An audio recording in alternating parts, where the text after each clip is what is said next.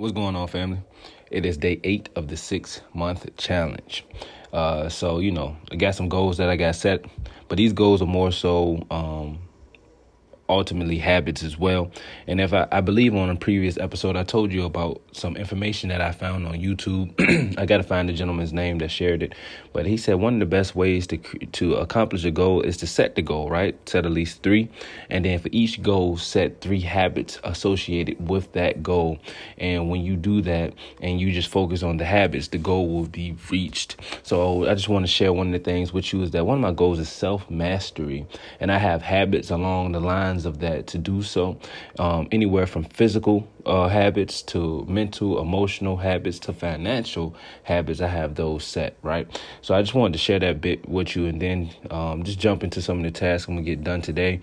Uh, one of the things I want to share is, of course, I got to get my reading in, man. That's vital and important. And I'm going to do my fundamental research on a new company uh, that I just learned about about a day ago. Um, and Trappers Anonymous, I want to say I learned about this. Um, so I'm going to look into that that.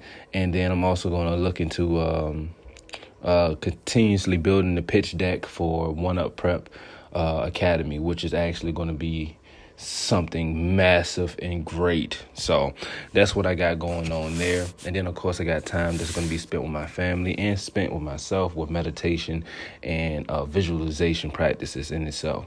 So, uh, what are you going to be doing for day eight? Make sure you email me, info at timonebrown.com, and then jump in on this six month challenge, man. One of the things I've been having in mind is that being this is a six month challenge, I could literally each month focus on like pinpoint one area that be the main uh, focus, like the main goal to accomplish, while still um, while still working the other areas that are coming next, right?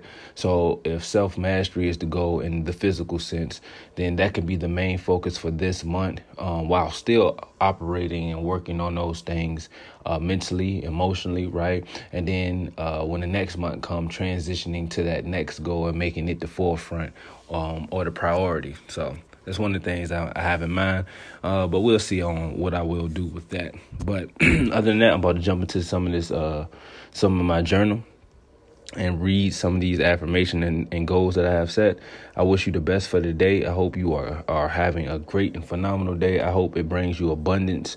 I hope it brings you uh, gratitude. I hope you I, matter of fact, I hope you not are, are not bought gratitude, but I hope you move with gratitude. I hope you are able to see your own value. I hope that you are able to understand your own power and that it, it exists within you and it's not something that has to come from without. It's already within. So with that being said, I say peace and love.